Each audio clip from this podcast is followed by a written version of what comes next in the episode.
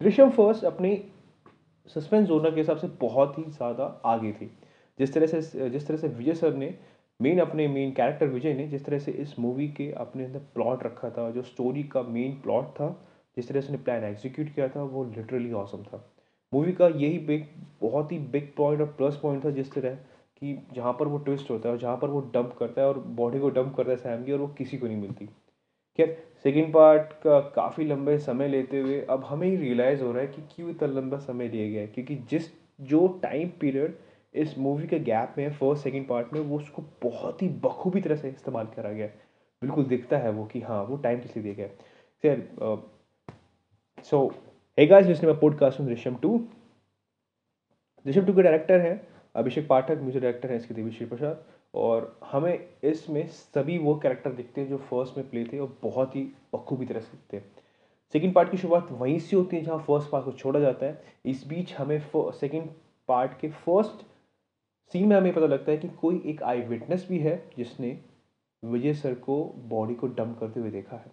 Movie आगे बढ़ती है अपने स्लो स्लो पेस में जहाँ पर हमें विजय की फैमिली उसके बैकग्राउंड को दिखा जाता है। जो अभी करंट सीनियर में चल रहा है, सात साल बीत चुके हैं इस केस के ऊपर, अब कोई भी कार्रवाई नहीं है और वो धीरे धीरे बढ़ता जा रहा है। धीरे धीरे वो चीज़ों को समझ रहा है अंडरस्टैंड कर रहा है। वो अब एक ऑनर बन चुका है, एक मूवी थिएटर का और बहुत ही फाइनेंशियली अच्छी कंडीशन में।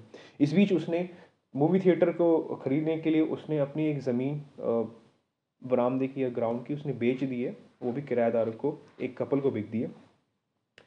मूवी के फ़र्स्ट हाफ़ में हमें पता लगता है कि विजय के इस केस के लिए दो मत हैं। मतलब एक दो पर्सपेक्टिव बन चुके हैं। एक पर्सपेक्टिव वो है जो उसको बेगुनाह मानता है। मतलब उसने कुछ किया ही नहीं है। जस्ट ये, एक पुलिस का रवैया है और पुलिस की उस पर दोस्त मतलब एक देखा जाए तो पुलिस उससे खफाती इसलिए वो केस बनाया था।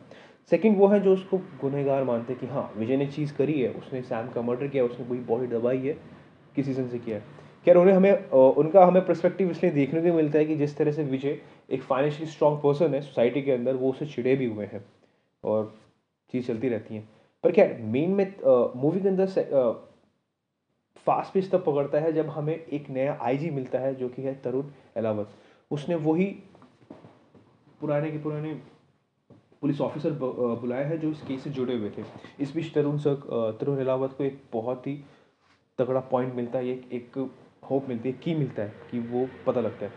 कि जो जो उसके किराएदार थे, वो एक्चुअली में किराएदार नहीं, वो एक पुलिस ऑफिसर्स थे कपल पुलिस ऑफिसर थे, वो अंडर कवर थे। इस बीच वो एक बहुत ही मेन एक एविडेंस पाते हैं कि जो विजय की विजय की वाइफ रिवील करती है कि विजय ने बॉडी को डंप किया था, पर वो उसने चेंज कर दी थी उसकी जगह आफ्टर अ मर्डर एक दिन के बाद। ये उसको एविडेंस यूज़ करते हैं और आगे बढ़ते हैं। तरुण अलावत अपने पत्ते खेलता है अपने पूरे पूरे पत्ते खेलता है उसको कैप्चर करने के लिए वो सारी चीज़ें जो होती हैं विजय के अगेंस्ट होती हैं। विजय अब फंस चुका है और इस बीच हमें आ, पता लगता है कि जो आई विटनेस था वो उनके सामने रिवील कर देता है पुलिस ऑफिसर सामने कि विजय ने बॉडी उसी पुलिस स्टेशन पे करी है जहाँ आप खड़े हो।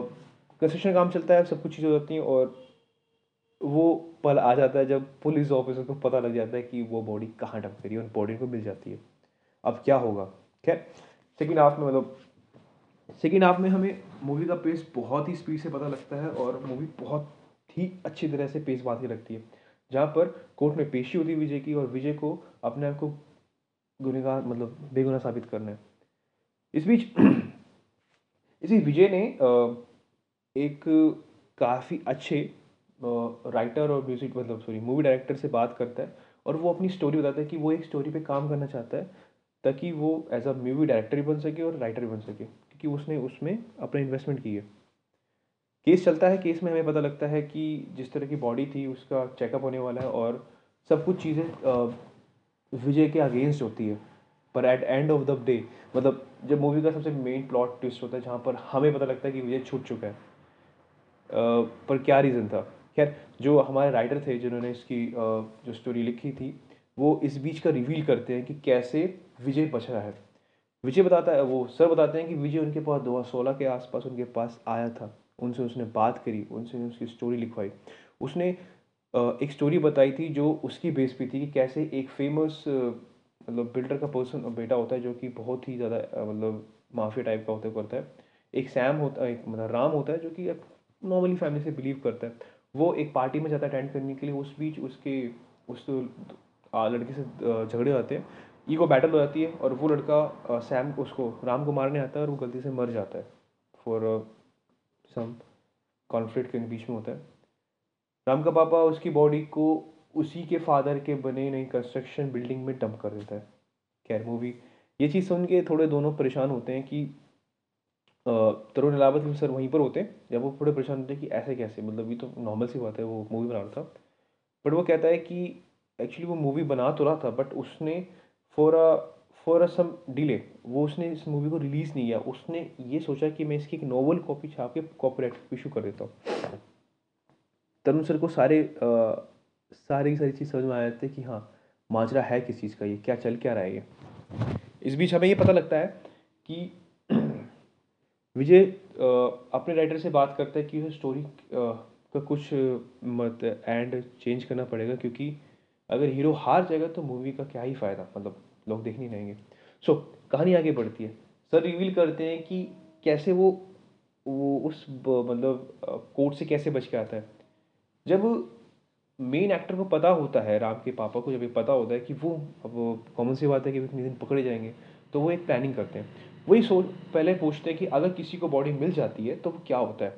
उस बीच वो पता लगाते हैं कि पौंडीचेरी में एक सेंट स्टीफन मेडिकल कॉलेज है, जहाँ पर उसकी फॉरेंसिक रिपोर्ट होती है कि वो मेल था या सेक्स क्या था, चोट कैसे लगी, किस टाइम लगी, क्या चीज़ थी, वो उस चीज़ का पूरा ब्रीफिकेशन प्रूफ कर ले मतलब अंडरस्टैंड कर लेता है।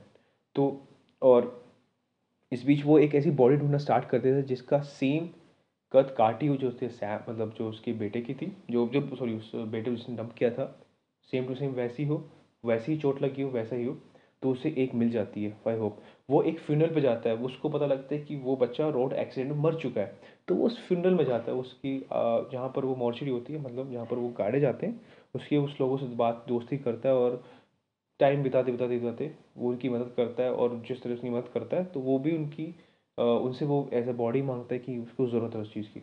तो बॉडी उसके पास आ जाती है। अब वो सेकंड काम ये करता है कि वो मेन जो हमारा हमारा एक्टर था वो ये काम करता है कि वो जिस मेडिकल कॉलेज में फोरेंसिक रिपोर्ट फोरेंसिक होने वाली है, वहाँ के उससे मेन मतलब गार्ड से बातचीत कर लेता है उससे सही सेटिंग करके उसको फंसा लेता है। अब नाउ ही वेट अब वो काफ़ी साल तक वेट करता है कि कब वो पकड़ा जाएगा। उसका डर था कि वो पकड़ा जाए, पर वो पकड़ा जाता है। सबसे पहले वो चीज़ करता है कि वो गार्ड से मदद करके मतलब शैम्पिन वैम्पिन पी के रात के टाइम में, वो जो एविडेंस वहाँ पर आ रखे होते हैं उस बॉडी के, वो चेंज कर देता है। कहानी का प्लॉट नहीं होता है। और हमें ये दिखा जाता है कोर्ट में, जब कोर्ट में ये प्रूव हो जाता है कि वो डीएनए सैंपल सैम का नहीं था, वो था ही नहीं किसका वो किसी और का था। और जब चीज़ें पता लगती है कि सैम की थी नहीं तो केस किस बात का? और जो विजय की लॉयर होती है, वो एक और मुकदमा डालती है कि ये चीज़ उन्होंने इस नोवेल से लिए, मनगढ़ंत नोवेल से बनाई है और मेरे क्लाइंट को पता चल रहा है। दैट्स एंडिंग ये एंडिंग बहुत ही क्लासिक थी। खैर मूवी लिटरली ऑसम है। एक बार आपको ज़रूर देखनी चाहिए ये आपके लिए टाइम मांगती है और खैर, इस मूवी का बॉक्स ऑफ़िस का बहुत अच्छा जा रहा है और आई होप जाता रहे। और मैं मतलब खाम खामा खामा मतलब नहीं खामा खा नहीं बट मूवी का अगर पर्सपेक्टिव देखा जाए ओवरऑल तो मैं ये कहना चाहूँगा कि विजय बच गया क्योंकि उसने लूप होल ढूंढ लिए थे। बहुत अच्छी तरीके से लूप होल ढूंढ रहे थे और उसको उस चीज़ का फ़ायदा उठाया जो उसे उठाना चाहिए था। मेडिकल कॉलेज में कोई कैमरा नहीं है और कोई प्रूव पैकिंग एविडेंस की नहीं थी। उस चीज़ का ध्यान रखना, उन चीज़ों का ध्यान रखना जो कि बहुत बेसिक थी। कहा जाए कि यहाँ पर वो हंट नहीं हो रहा था, वो हंट कर रहा था, वो मतलब शिकार पे लिख रहा था। वो तरुण सर से दो कदम आगे था। दैट्स इट और खैर कुछ कुछ लॉजिकली बात करूँ तो थोड़ा कन्फ्यूजिंग था कि एक ऐसा आदमी जो कि फिफ्थ क्लास पास हो बट इतना लकी कैसे हो सकता है? खैर, उसके प्लान एग्जीक्यूट हुए टाइम टू टाइम और लक उनके साथ था। पर एट ऑफ़ द डे फ़ायदा क्या? क्योंकि वो इस गिल्ट में तो रहेगा कि उसने किसी का मर्डर किया, उसने दम किया है। मर्डर उसने उसकी बेटी नहीं किया बट वो अपनी फैमिली के लिए कुछ भी करेगा, और वो करता भी है। जोक सपाट मूवी बहुत अच्छी थी। आप ज़रूर देख के आइए टाइम दिए इसको और बट एंड तो डे मैं यही कहूँगा कि आपको क्या लगता है? कभी आप ऐसा करना चाहोगे?